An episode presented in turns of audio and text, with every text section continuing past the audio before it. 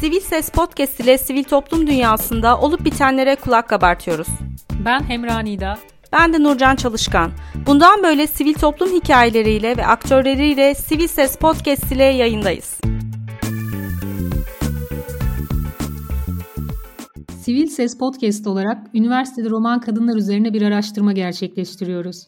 Kara Kutu Derneği, Nurcan Çarıkçı Engizek Fonu tarafından desteklenen bu araştırmada roman kız çocuklarının eğitime erişiminin önündeki engelleri ele aldık. Eğitim sistemi içerisinde roman oldukları için yaşadıkları sorunları ve maruz kaldıkları ayrımcılığı tartıştık. Toplumun kadına yüklediği geleneksel rollerin gölgesinde mücadele ederek zincir kıran kadınları tanıdık. Şimdi hikayeleriyle roman toplumuna rol model olan 7 kadını sizin de tanımanızı istiyoruz. Merhaba Sivil Ses Podcast dinleyicileri. Yepyeni bir yayınla ve konukla karşınızdayız. Üniversitede roman kadınlar araştırmamızın ilk bölümünde genç aktivist roman kadınlardan psikolog Fatoş Kaytan'ı ağırlıyoruz. Fatoş hoş geldin. Merhabalar, hoş bulduk. E, Fatoş, en klişe sorularla başlayalım aslında. Çingene mi roman mı? Hangi kelimeyi kullanmamızı tercih edersin? Ee, öncelikle çok teşekkür ederim beni ağırladığınız için ve bu soruyu sorduğunuz için. E, çünkü maalesef ki bununla ilgili çok büyük ikilemler var. Benim için ikisi de bir hakaret boyutunu taşımıyor. Çünkü bunu söyleme söylerken ki aslında altın, altındaki amacınız önemli. Ama e, maalesef ki çingenenin anlam olarak e, pis ruh, kirli ruh anlamına geldiğini bildiğim için romanı tercih ederim. Peki Fatoş, çocukken hangi mesleği hayal ediyordun? Yaşam koşulların bu hayale kavuşmana engel miydi? Çocukken e, çok yoğun bir şekilde avukat olmak istiyordum herhalde. E, ama e, maalesef ki bulunduğumuz bölgeden dolayı belki de o hukuka erişim, adalet sistemine erişimin zorluğundan dolayı bunu istiyordum. E, zaman ilerledikçe aslında istediğim şeyin insanları anlamak olduğunu fark edip daha çok psikolojiye yöneldim diyebiliriz. 7. 8. sınıfta bu yönel, yönelimim gerçekleşti. E, merhaba Fatoş. E, peki e, ailende üniversite okuyan var mıydı? Bu anlamda e, seni okumaya teşvik eden bir rol modelin olmuş muydu? Evet, ailemde amcam vardı. Amcam üniversite okuyordu. Kendisi inşaat mühendisliği okuyordu o dönem. Benim anne babam okumamıştı ve amcamla arasındaki özellikle işte gezme konusunda daha verimli bir hayat yaşama konusundaki farkı görünce evet ben de okumalıyım dedim. O konuda amcam bana rol model oldu diyebilirim. Peki tam olarak iten güç neydi? Yani üniversite okumak o şartlarda, o durumda aslında bunun benim için e, çok uzun bir hikayesi var. E, birinci sınıfta e, ben okulu bir süre bıraktım. iki ay kadar tatsız bir olay yaşayıp okulu bıraktım. Ondan sonraki dönemde annemle birlikte çiçek satıyorduk. E, annem benim çiçekçi. Çiçek satarken ilkokuldan bir hoca, Zeynep Hoca geldi ve bana dedi ki bu kızın burada ne işi var? Annem de durumu anlattı ve okula gitmesin bundan sonra dedi. Hoca da dedi ki olur mu öyle şey dedi. Benim okuluma gelsin ve bundan sonra bizimle devam etsin. Söz veriyorum ben sahip çıkacağım dedi. O gün tekrar okula başlarken kendime şöyle bir söz vermiştim. Evet bundan sonraki süreçte hiçbir zaman okumaktan vazgeçmeyeceğim. Bu bir tek üniversite anlamında değil. Okumaktan kastım benim biraz daha kendimi geliştirmek. E, roman olur, e, hiç fark etmiyor. Araştırma olur. Her zaman okuyacağım dedim. Aslında beni teşvik eden en büyük unsurlardan birisi de buydu herhalde. O iki aylık kayıp diyebiliriz. Çok güzelmiş gerçekten. Ee, peki hala görüşüyor musunuz? O öğretmeninle seni kolundan tutup tekrar eğitim hayatına getiren öğretmeninle. Görüşüyoruz kendisiyle. E, hatta kendisi bana ben mezun olurken e, yaptığım şeyin ne kadar doğru olduğunu bir kez daha gördüm dedi. E, ve ömrüm boyunca hayatımdan çıkartmayacağım bir hocam, öğretmenim, yol göstericim oldu. Peki Fatoş, okulda yaşadığın o olay e, kimliğinle alakalı mıydı? Neydi? Çok özeldeyse paylaşır mısın? E, şunu söyleyebilirim. Bizim okul romanların ağırlıkta olduğu bir okuldu ilkokul. Zaten Küçük Bakkalköy mahallesinde ben büyüdüm ve Küçük Bakkalköy mahallesinde maalesef ki romanların ağırlıkta olduğu, e, tamamen hatta okulun romanlarından oluştuğu bir okul vardı. Ona gidiyordum. Kimliğimle alakalı değil, kendi hocamla ilgili bir sorun yaşadım. Maalesef ki hocam tarafından e, tacize uğradım. E, o sebeple değiştirdim okulumu. Evet burada derin bir sessizlik oluyor ne yazık ki böyle durumlarda. Söylenecek çok söz var ama e, şimdi eğitim hayatından devam edeceğiz. Daha doğrusu yayının ikinci kısmında e, ilkokul kısmına geleceğiz ama burada üniversiteli e, roman kadın olman odak noktamız olduğu için üniversite yıllarına gelecek olursak o yıllar nasıl geçti? Kimliğini saklama gereği duyuyor muydun üniversite öğrencisiyken? Şimdi şöyle aslında e, lisede, lise döneminde dezavantajlı gruplarla birlikte e, okudum ben. E, yoğunlukta olarak okulumda Sivaslılar vardı ve biliyorsunuz ki Sivaslılar da birçok etiketlemeye e, maruz kalıyorlardı. O sebeple hiçbir şekilde şeyi hissetmedim hani arkadaşlarım tarafından bununla ilgili bir şey hissetmedim. Ama üniversiteye geldiğimizde yeni bir dünyaya girdim. Lise mahallemdeydi bu arada çok yakın bir yerdeydi. Üniversitede yeni bir dünyaya girdim ve üniversitede şunla karşılaştım. Hiçbir zaman söylemekten bunu çekinmedim ama söyledikten sonra aynı masaya oturmayan e, birkaç kişiyle karşılaştım. Yani konuşmayı kesen, e, muhabbeti kesen insanlarla karşılaştım. E, tabii bunun en acı kısmı da bu insanlardan bazılarının e, üniversitede okuyup hem de insan temelli bölümlerde okumasıydı benim için. Ama maalesef ki oldu. Karşılaştım üniversitede bununla ilgili sorunlarla. Peki Fatoş, e, bir sürü sorunla karşılaştın. Eminim daha anlatmadığın birçok sorunla da yine karşılaşmışsındır. E, keşke roman olmasaydım, neden romanım ben diye isyan ettiğin oldu mu hiç? Hiç olmadı. Ee, bununla ilgili şöyle ufak bir anıma gireyim hemen. Mahalledeyiz. Anneme çok kızdığım için evden fırladım çıktım terliksiz. Ayağıma bir cam battı. Dikiş atılması gerekiyordu. Mahalledeki ablalar beni götürdü e, dikiş attırmaya. Annem gelmedi. Daha sonradan geldi. E, bu sadece ufak bir anıdır mahallemdeki. Bunun gibi bir sürü anı sayabilirim. O mahalleye girdiğiniz zaman bazı insanlar için girmesi çok zor gözükebilirdi. Ama o mahalleye girdiğiniz zaman o insanların yardımseverliğini gördüğünüz zaman, birbiri içerisindeki bağını gördüğünüz zaman e, iyi ki burada doğmuşum dediniz. İyi ki bu e, mahalleye sahibim, iyi ki bu insanlara sahibim derdiniz diye düşünüyorum. O yüzden hiç demedim bunu. E, tam da aklımda şu soru vardı. Roman kimliğinle barışık mısın diyecektim ki zaten cevaplamış oldun. Roman kimliğinle ilgili başka ne söylemek istersin? Kendini e, roman olarak ifade etmek istesen, anlatmak istesen. Aslında bu şöyle, şimdi insanların kafasında genel olarak romanlarla ilgili şey söylemi vardır ya, işte çok renklilerdir, çok oynarlar, çok hareketlilerdir, işte müzikten eksik kalmazlar. Evet yani ama bu kişilikle ilgili bir şey. Benim mahallemde gerçekten çok müziğe ilgisi olanlar da vardı. Ama benim mesela çok yoğun bir şekilde bir enstrüman çalma e, yeterliliğim, yetkinliğim ya da bir yeteneğim yok. E, ama kendi roman kimliğimle ilgili şunu e, söyleyebilirim gerçekten e, romanların sadece bir alanda yetkin olduğunu değil birçok alanda yetkin olduğunu ve bunu keşfetmeleri için açığa çıkartmaları için bir sürece ihtiyaçları olduğunu düşünüyorum. Ben de e, bunu aslında bir nevi mahallemde keşfettim. Kendi psikologluk e, öykümü de mahallemde keşfettim. Buna olan ilgimi de mahallemde keşfettim. Belki de şu anda çocuklara olan ilgimi de mahallemde keşfettim.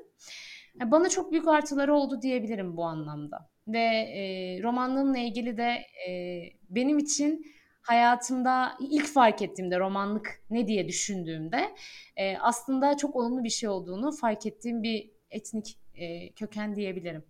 E, Fatoş, aslında ayrımcılık meselesine kısmen girmiş olduk ama özellikle üniversiteden mezun olduktan sonra roman olmaktan dolayı herhangi bir ayrımcılıkla karşılaştın mı? E, e istihdam boyutunda soruyorum özellikle bunu. Karşılaştıysan da bu ayrımcılıkla nasıl baş ettin acaba?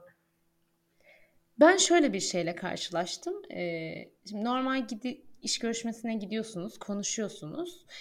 Her şey oluyor. İşte mahallenizi söylüyorsunuz. Soruyorlar. Söylüyorsunuz. Evet romanım. Ee, bununla ilgili işte mesela Küçük Bakkalköy Mahallesi'nin çoğunun roman olduğu bilinir zaten. Ya da şu anda Yeni Çamlıca bölgesinde roman ağırlıklı olduğu bilinir. Ee, en büyük bence iş alanında, istihdam alanında yaşanılan zorluklardan birisi şu. Evet işe alıyorlar ama işe alırken verdikleri sıfat e, maalesef ki roman olmayan vatandaşlara göre daha düşük bir sıfat oluyor. Yani mesela ben psikoloğum, psikolog olarak işe girmek istiyorum. Hayır sen psikolog olarak değil de bana teklif ettikleri pozisyon e, daha farklı bir pozisyon oluyor. Çünkü onu kabul edebileceğimi düşünüyorlar. Kabul etmem gerektiğini düşünüyorlar. Çünkü buna muhtaç olduğumuzu düşünüyorlar. Ben bunun genel olarak bütün romanlar için böyle olduğunu düşünüyorum bu arada. Yani insanların romanlar için böyle düşündüğünü düşünüyorum. Ee, ama tabii ki ben burada nasıl mücadele ettim kısmına gelirsek kesinlikle bunlara boyun eğmedim ve her zaman şunu savundum. Bizden de nitelikli insanlar var ve herkesin hak ettiği pozisyonda, hak ettiği sıfatlarla işlerini yapması gerektiğine inanıyorum. Bunu kabul etmek bir nevi kendi savunduğum şeyi antitez olarak tekrar kendim ortaya sunmaktı. O yüzden hiçbir zaman bunu kabul etmedim. Ama burada şeyi de belirtmek isterim. Bu şey demek değil yani yüksek pozisyonlarda bütün romanlar iş bulsun. Hayır. Hak ettiğimiz pozisyonlar var ve bence bu hak ettiğimiz pozisyonları yapabilecek kapasitedeyiz. E, bu pozisyonlara gelmeliyiz diyebilirim. E, peki Fatoş bir roman ailede kız çocuğuyla erkek çocuğunu e, okula gönderilmesi söz konusu olduğunda bir tercih yapılıyor mu? Ailedeki yaklaşım nasıl eğitim konusuna? Ee, şimdi bunu benim e, kendi hayatımdan bağımsız olarak gözlemlediğim hayatla ilgili söylüyorum. Ee, maalesef ki e, özellikle böyle bir tercih olduğunda e, erkek çocukları daha fazla okullaşmaya yönlendiriliyor. Çünkü kız çocuklarının yapması gereken çok daha farklı şeyler var. Mesela çocuk bakmak gibi, yemek yapmak gibi, annesiyle birlikte işe gitmek gibi. Yeri geldiğinde işte e, babası hasta olduğunda ya da kardeşi hasta olduğunda onlara bakmak gibi. O sebeple erkek çocukların okullaşması daha olası oluyor ve bir tercih yapıldığında erkek çocukların okula gitmesi tercih ediliyor. Benim ailemde çok farklıydı olay. Çünkü benim babam özellikle çok gitmemi istiyordu okula ve her zaman bunu söylüyordu. İşte kızımın gitmesi gerekiyor. Çünkü zaten cinsiyetinden dolayı bir ayrımcılık yaşayacak. En azından bunu örtmesi için. Ama mesela e, genel olarak mahalleye baktığımızda keza annemin de aynı şekilde düşündüğünü biliyorum uzun süre boyunca. Kız çocukları okumaz. Kız çocukların okula gitmekten daha önemli işleri var şeklinde düşünüyorlardı maalesef ki. Peki kız çocukları genelde kaçıncı sınıfa kadar okuyabiliyor? Yani bire başlıyorlar. Maalesef ki e, ikiyi de görseler bile üçü dördü çok zor görüyorlar. Bir kopma yaşanıyor orada. Yani okuma yazmayı da aslında o, o süreçte unutabiliyorlar da. Çoğu zaman bunu anlayabiliyor muyuz? Yani birinci sınıfa kadar okumuş olmak. Tabii tabii. Yani e, şu anda mesela e, işte annemlerin dönemine baktığımızda okuma yazma bilen neredeyse çok az kadın var. E, şimdi bizim dönemlere geldiğimizde de şöyle bir şey oldu. Maalesef ki çocuklar aynı zamanda örnek rol model olmadığı için, kız çocuklar örnek model olmadığı için bir nevi evliliğe özeniyorlar diyebilirim. Aslında burada tamamen örnek rol model olmayışı ve farklı hayatlar görmeyişinden kaynaklı. E, kendileri de e, bu noktada okula gitmek istemedikleri zaman okuma yazmayı da çözemiyorlar. E, bunun için belki aileler de emek sarf etmiyor, çocuklar da emek sarf etmiyor. Ama dediğiniz gibi okuma yazma bilme oranı özellikle pandemi dönemiyle de birlikte de çok düştü. Şimdi kız çocukları özellikle kız çocuklarını soruyorum ama neden okulu terk etmek zorunda kalıyorlar? Burada geleneksel rollerin payı var mı acaba? Kesinlikle. Yani bakıldığında şimdi bir e, kadının yapması gereken şeyler nedir? İşte şöyle düşünüyoruz. Yemek yapmalı, işte kocasıyla ilgilenmeli, çocuğuna bakmalı. Peki bir kız çocuğunun yapması gereken şeyleri ne olarak düşünüyoruz? Tamamen o kadınlık e, olma sürecinde, büyüme sürecindeki e, oraya hazırlık, o evreye hazırlık, çocuğuna bakma sürecine hazırlık. İşte iyi bir belki eş olmadaki hazırlık. E, bu rolleri atfettiğimiz için biz e, kadınlara, kız çocuklarına da daha çocukluk yaşta bu rolleri atfediyoruz. Diyoruz ki işte kardeşine birisinin bakması gerekiyor. Sen okula gitme kardeşine bak. Ya da işte birisinin yemek yapması gerekiyor anne baba çalıştığı için.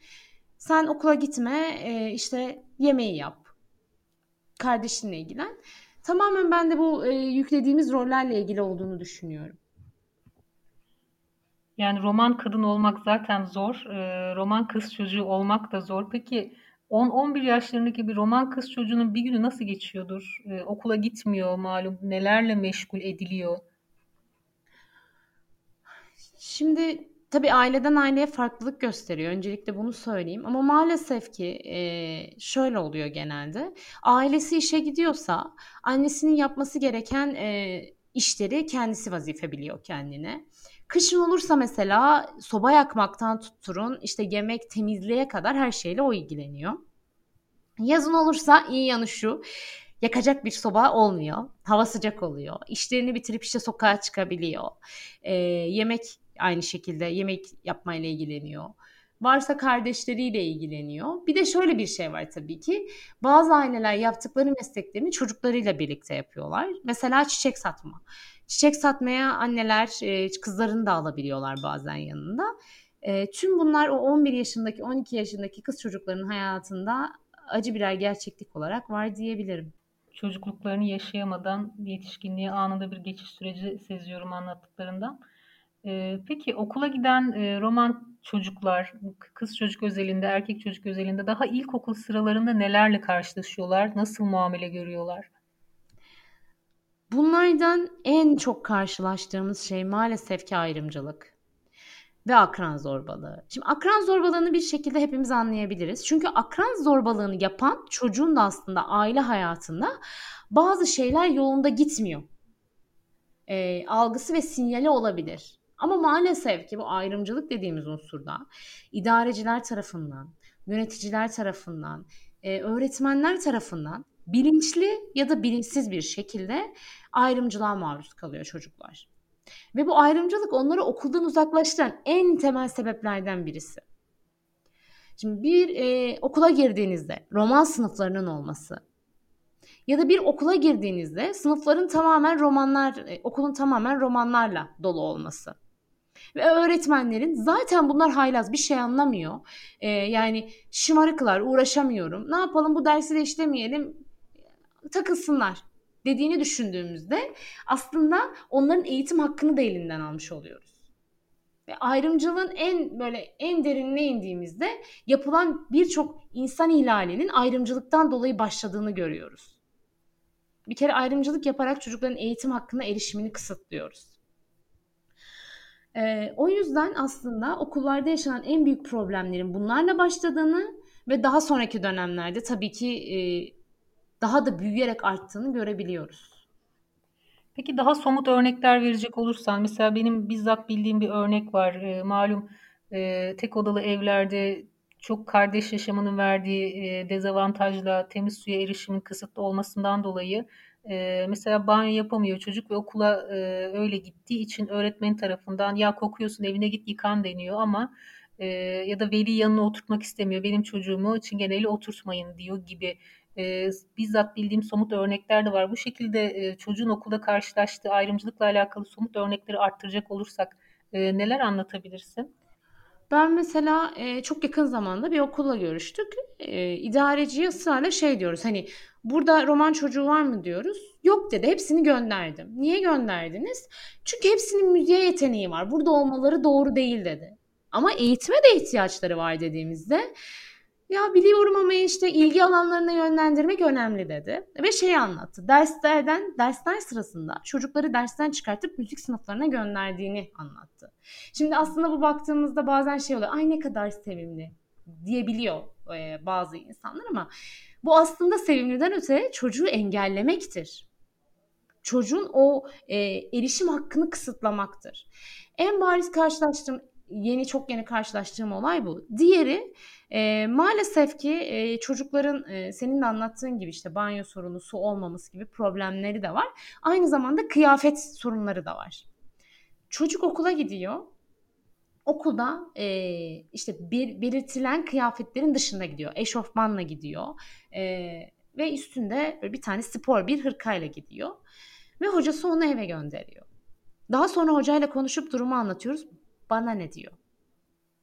Yani hocam ailesinin bunun için erişimi yok. E, bunu anlatmak için neler yapabiliriz? Maalesef ki yok. Daha sonra çok yeni karşılaştığım yine bir şey maalesef ki bazı okullarda romanları aynı sınıfa topluyorlar. Bunlar Çanakkale'de ve Kırklareli'nde var e, diyebiliyorum ikisi de. Çok yeni ulaştık onlara da, çok yeni keşfettik. Maalesef bunlar çok üzücü şeyler. Tam neler yapabiliriz diye e, sormuşken Fatoş, e, romanlar e, kendi e, en temel hakları e, konusunda farkındalığa sahipler mi? Temel haklarının farkındalar mı romanlar? Maalesef değiller. E, psikolojide şey var. Kendi kendini e, kanıtlayan kehanet diye bir şey var. Şimdi ortaya bir şey atılıyor ve yavaş yavaş e, o atılan şeye inanmaya başlıyor herkes. Şimdi bizim için de o kadar fazla söz var ki ben şey diye düşünüyorum. Artık biz o e, ayrımcılığı ve ikinci boyuta atılmayı kabul etmişiz ve buna uygun şekilde davranıyoruz. Hiç hakkımızı aramaya çalışmıyoruz ya da bu bir insan hakkıdır. Yani e, roman hakkı roman hakkında bahsediyoruz ama aslında hepsinin üst çerçevesi insan hakkıdır. İnsanca yaşamaktır. Ama işte bunu anlattığımızda ya ben zaten romanım hani bana bunu verse yeterli. Hayır. O o verdiği ufacık şey yeterli değil. Ve normal insanlar gibi haklarımız var. Bunları isteyebiliriz. Yani aslında toplumda bir hak arama bilinci e, olmadığını düşünebilir miyiz bu noktada? Kesinlikle. E, maalesef ki bu da toplumun diretmeleri ve dayatmaları ile ilgili diye düşünüyorum ben. Peki Fatoş, en vahim insan hakları ihlalleri neler? Şimdi hangi birini saysam diğeri eksik kalacak diye o kadar çok korkuyorum ki. Ben özellikle bu noktada e, diyorum ayrımcılık ve nefret söylemiyle çok sık karşılaşıyoruz. E, bunlardan bahsedebilirim en vahim olarak ve kökeninde hepsinin bu olduğunu düşünüyorum ben. Çünkü maalesef ki ön yargılarımızla insanları etiketleyip onlara göre değerlendirmeler yapıyoruz. Bu sonra maalesef diğer bir şey çocukların eğitime erişim hakkı çok kısıtlı. Yani ısrarla bir şeyler bekliyoruz çocuklardan. Israrla şunu diyoruz. Üniversiteli okuyan roman yok. Niye yok? Hiç bunu sorgulamıyoruz. Benim için en önemli iki boyuttan birisi bu, ikisi bu diyebilirim. E, tabii bundan sonra çok daha fazla var. Yani şu anda yaşadığımız yerlerin insanca yaşama uymaması, işte barınma hakkımızı elde edemememiz e, gibi birçok şey var insan haklarına aykırı e, birçok yaşadığımız durum var. Ama bence ayrımcılık ve eğitim hakkına erişememe en büyük sorunlarımızdan diyebilirim. Aslında burada kendine sorduğun soruyu ben tekrar sana yönelteyim. Hakikaten neden üniversiteli roman sayısı az? Ya da e, benim genel kanaatim, genel gözlemim e, üniversite okuyup e, o kimlikten sıyrılarak hayatı devam etme talebi var gibi görünüyor. Sen ne dersin bu konuda? Ee, şu, üniversiteli neden az onu söyleyeyim. Ee, yani kendi düşünceme göre maalesef ki biz çocuklara e, ilkokuldan başlayarak hep kısıtlı çevrelerde var olma e, var olma düşüncesi yüklüyoruz.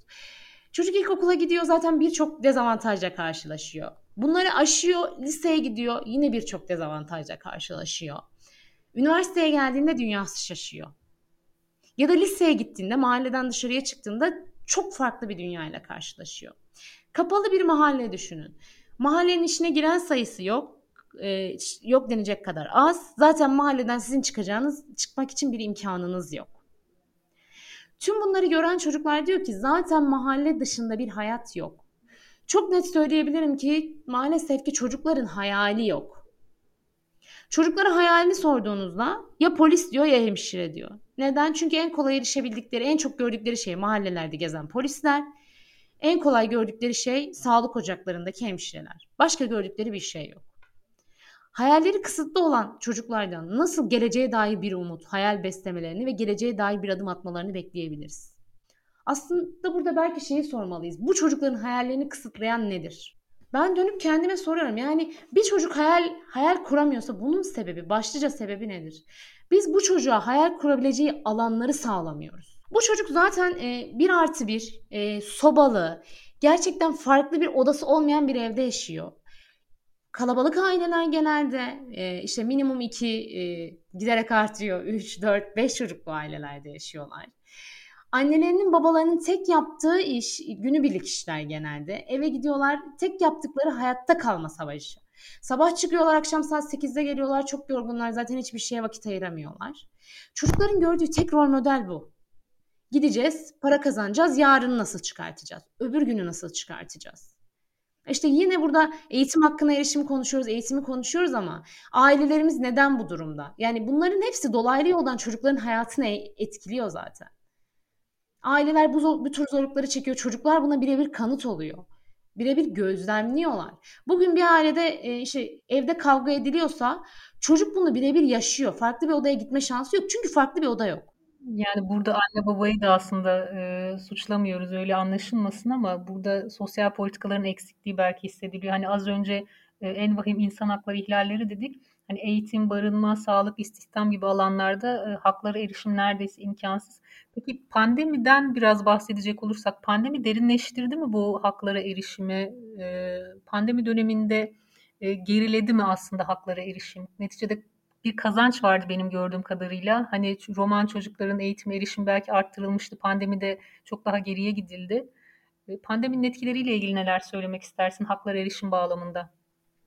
Pandemiyle ilgili yani mesela en başta şunu söyleyebilirim. Zaten bir yoksulluktan bahsediyorduk. Bu derin bir yoksulluk oldu artık.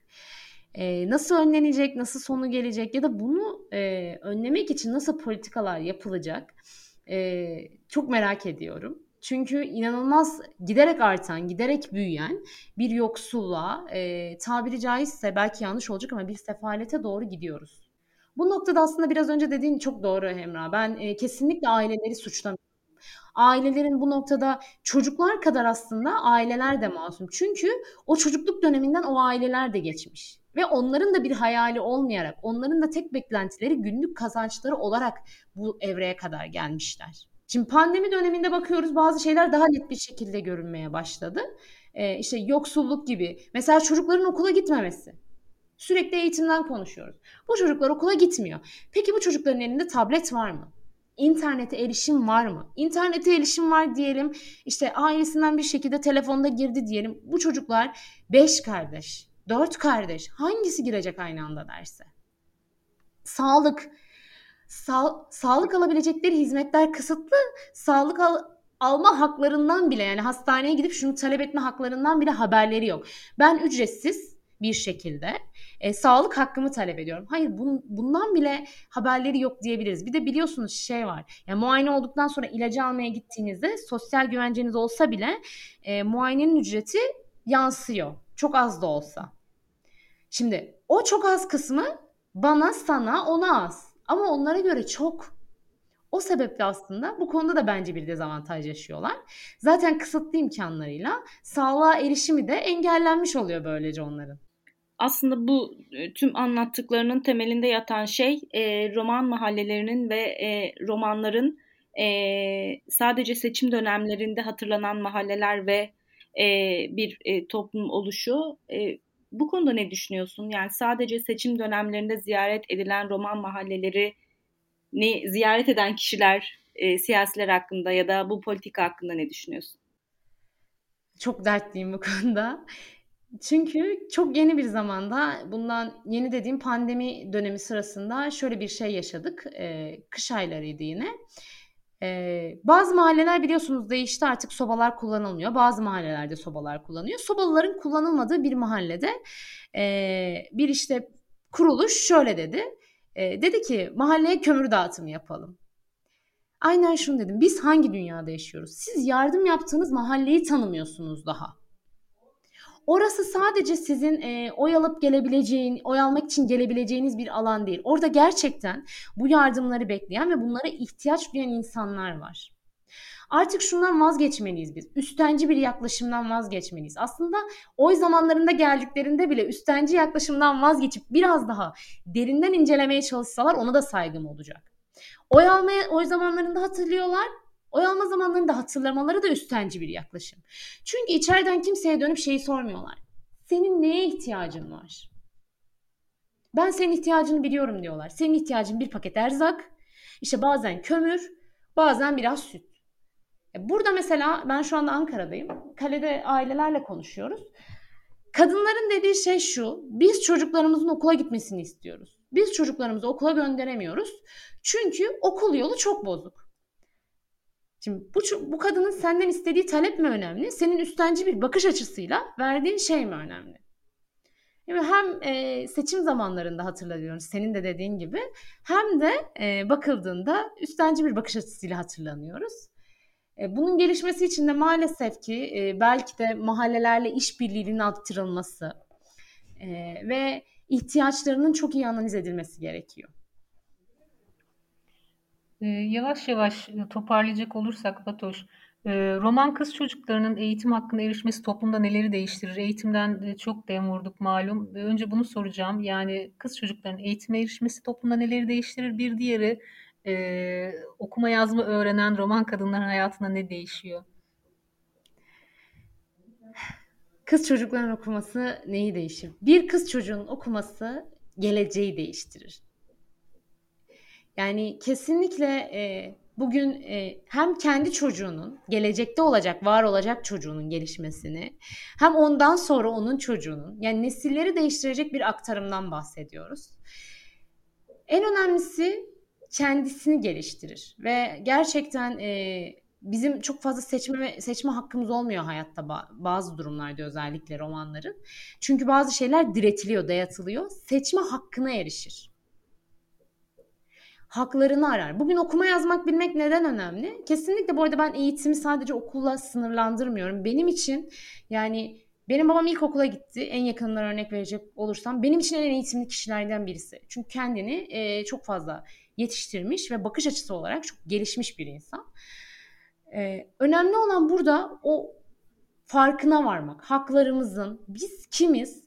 Biz bu hayatta aslında e, neler yapmaya çalışıyoruz, neler hedefliyoruz ve kendimizi bu noktada e, belirli kapasiteye getirmek için neler yapabiliriz? Bunun farkına varmak. İşte okuma yazma okuma yazma bilmek bu noktada aynı zamanda okumak, eğitim sağlamak bu noktada çok önemli. Kendi haklarımızın farkında olmak ve başkası bizim haklarımızı savunmadan biz kendi haklarımızı savunma, savunmak.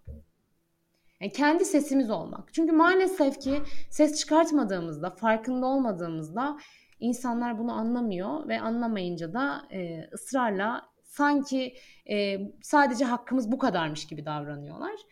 Bu noktada okumak e, özellikle kız çocuklarının okuması kendi haklarını arama açısından çok önemli. Fatoş sen e, roman toplumlarının e, sesi olma konusunda özellikle vurguladın bunu e, ve hani anlattıklarından da bunu görüyoruz. Gerçekten e, güzel bir ses çıkarıyorsun. E, peki bu noktada nasıl mücadele ediyorsun? Yani bu değişimin bir parçası e, olduğunu düşünüyor musun ve bu değişim için e, sürdürdüğün bir mücadele yöntemin var mı? Şöyle aslında e, sivil toplum alanı e, bunun için e, en önemli ayaklardan birisi diye düşünüyorum. Kendi mücadeleme gelecek olursak ben hem aktivist olarak varım hem sivil toplum hayatında işte derneklerle birlikte e, birlik içerisinde çalışarak varım. Ve genç arkadaşlarla buluşma noktasında genç arkadaşlarla buluşup gönüllü olarak e, çalışmalara devam etmek hedefinde e, hedefindeyiz aslında hep birlikte. Bu noktada benim kendi e, izlediğim yol şu. Bir kişiye bile dokunup bir kişiye bile e, yardımcı olabilirsek aslında büyük bir şey, büyük bir değişimi başlatırız. Her zaman şunu diyorum. Zincirin halkaları var. O halkalardan tek birini kırmak bütün halkaların yavaş yavaş açılmasını sağlar. Ya ben mahallemde okuyan tek kız çocuğuydum. Ee, üniversiteye giden tek kız çocuğuydum. Benim arkamdan üç kişi daha üniversiteye gitti. Ne düşünürseler düşünsünler aileler şunu görüyor. Üniversiteye gitmek iyi bir şey. Benim kızım neden gitmesin? Diyorum ya farklı bir bakış açısı, farklı bir hayatın varlığını sunmak onlara aslında belki de bu noktada iyi gelen şey olabilir. Ben de kendi izlediğim yolda bunu savunuyorum. Hem kendime iyi gelecek şeyi yapıyorum. Hem de e, belki de onlara iyi gelebileceğini düşündüğüm şeyleri yapıyorum onlara danışarak. Hemra daha öncesinde e, biraz sufle vermişti bana bir e, projem vermiş galiba bir kütüphane projesi. Biraz bundan bahsedebilir misin? Merak ettim. Hemra'ya sordum. E, Fatoş yayında anlatır dedi. O yüzden aklımda kalmış çok merak ettim. Rica edeceğim. Çok teşekkür ederim öncelikle sorduğun için. Bu e, proje çok kıymetli benim için. Hemra sana da teşekkür ederim bahsettiğin için. Şöyle şu anda Ankara Kalesi'ndeyiz. Ankara'da, e, Ankara Kalesi'ndeyiz evet. Burada e, 0-6 yaş grubu ve 6-8 yaş grubu olmak üzere iki e, farklı yaş grubuyla birlikte e, onlara güvenli bir alan sunmak maksatıyla bir kitap ve oyuncak kütüphanesi oluşturuyoruz. Bu oluşturduğumuz kütüphanenin e, bir katı tamamen kitaplar, diğer katı da tamamen oyuncaklardan oluşacak şekilde. Ve sadece burada aslında bunları sunmuyoruz çocuklara. Bunlarla birlikte birçok atölyeler gerçekleştiriyoruz hocalarımızla birlikte, e, gönüllülerimizle birlikte. Bu atölyelerin içeriklerinde de aslında e, cinsiyet eşitliği gibi, işte temel haklarımız gibi e, konuları işliyoruz. Bu noktada e, belki de çocuklukta bunları görmek e, çocuklara daha çok e, hayal katar, hayal ekler diye düşündüğümüz için çocukların hayal dünyasını geliştirecek etkinlikler yapıyoruz. Sosyal aktiviteler yapıyoruz, geziler yapıyoruz. Tabii ki şu anda pandemi dönemiyle gezilerimiz e, bir süre durdu ama çok yakın bir zamana kadar yapıyorduk. Yine Ramazan ayının işte iki haftasından sonraki süreci bekliyoruz maalesef ki. E, tüm bunları yaparken de aslında aile, öğretmen ve veli işbirliğini sağlamaya çalışıyoruz.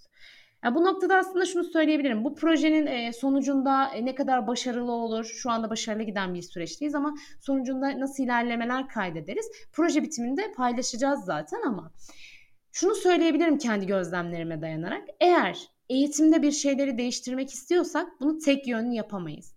Ve biz bu projede tam olarak buna değiniyoruz. Öğretmen, veli, öğrenci işbirliğini sağlayalım ve politik gücü arkamıza alalım. Yani bugün aile ve sosyal politikalarla görüşelim. İşte ismi değişti galiba bu arada özür dilerim sürekli geçtiği için. Bugün işte Aile ve Sosyal Politikalar Bakanlığı ile görüşelim, Milli Eğitimle görüşebilelim. Hem sürdürülebilirliği sağlayalım hem de bir şey yaparken işbirliği içerisinde yapalım diyerek bu projeyi daha kapsamlı hale getirmeye çalışıyoruz. Ama asıl hedefimiz her zaman söylediğim gibi çocuklar için güvenli bir alan yaratmak ve bu güvenli alanı verimli halde kullanmak diyebilirim. Fatoş az önce söylediğin benden sonra mahallede e, kız çocuklar okumaya başladı dedin ya. Neticede rol modelsin toplum için. E, bunun sorumluluğu nasıl hissettiriyor sana? Bazen çok, şimdi dürüst olacağım. Bazen çok korkuyorum. E, şey olarak korkuyorum yani. Hayatta bir hata yaptığında şimdi her zaman doğru şeyler yapmıyoruz. Hayat hatalarla var. Bir hata yaptığımda bunun yansıması onlar için daha büyük olacak diye çok çekiniyorum. E, ama bazen de şöyle e, onların e, bana bir soru sorması ve onların işte bu süreçte şey demesi ben şu üniversiteye gitmek istiyorum. Hangi bölüm okumak istiyorsun dediğimde gastronomi diyorlar mesela. İşte hangi bölüm okumak istiyorsun dediğimde hukuk diyorlar. Bunların hepsi beni inanılmaz mutlu ediyor. Çünkü evet artık bir hayal kazandırmışız diyorum. Artık bir hayal, bir umut tutunacak bir şey var onlar için diyorum. Ama bir yandan da tabii ki e, zor mu? Zor. Korkularım var. Yanlış bir şey yaparsam ve onları etkilerse, ailelerini etkilerse diye düşünmüyor değilim. Daha çok gençsin ve yolun çok uzun. Ben başarılar diliyorum ve yayına katıldığın için teşekkür ediyorum sana. Evet Sivil Ses Podcast dinleyicileri yayınımızın yavaş yavaş sonuna geliyoruz. Ee, sevgili psikolog Fatoş Kaytan'la birlikteydik. Ee, kendisi e, roman e, ve e, roman kimliğiyle e, roman çocuklar için e, eğitim konusunda neler yaptığını konuştuk. Kendisinin eğitim hayatını konuştuk. E, sonrasında da e, bir kütüphane projesi var ondan bahsetti. İlerleyen yayınlarda e, zannediyorum kütüphane projesinde de epey yol kat etmiş olacak. Sonrasında tekrar kendisini konuk olarak ağırlamak isteriz. Belki projenin detaylarından ve e, olumlu çıktılarından bahseder. Çok teşekkür ederim öncelikle davetiniz için. Çok isterim. Hatta proje 31 Mayıs'ta bitiyor. 31 Mayıs'tan sonra size sözüm olsun. Projenin tamamen birleşenlerini ve başarı oranını anlatmak. Fatoş, e, belki podcast camiasına girersin ve bir podcaster olarak biz seni kendi programında dinleriz. Neden olmasın? Çok teşvik ediyoruz çünkü arkadaşları. O zaman tekrar görüşmek üzere diyelim. Görüşmek üzere. Görüşmek üzere. Hoşçakalın.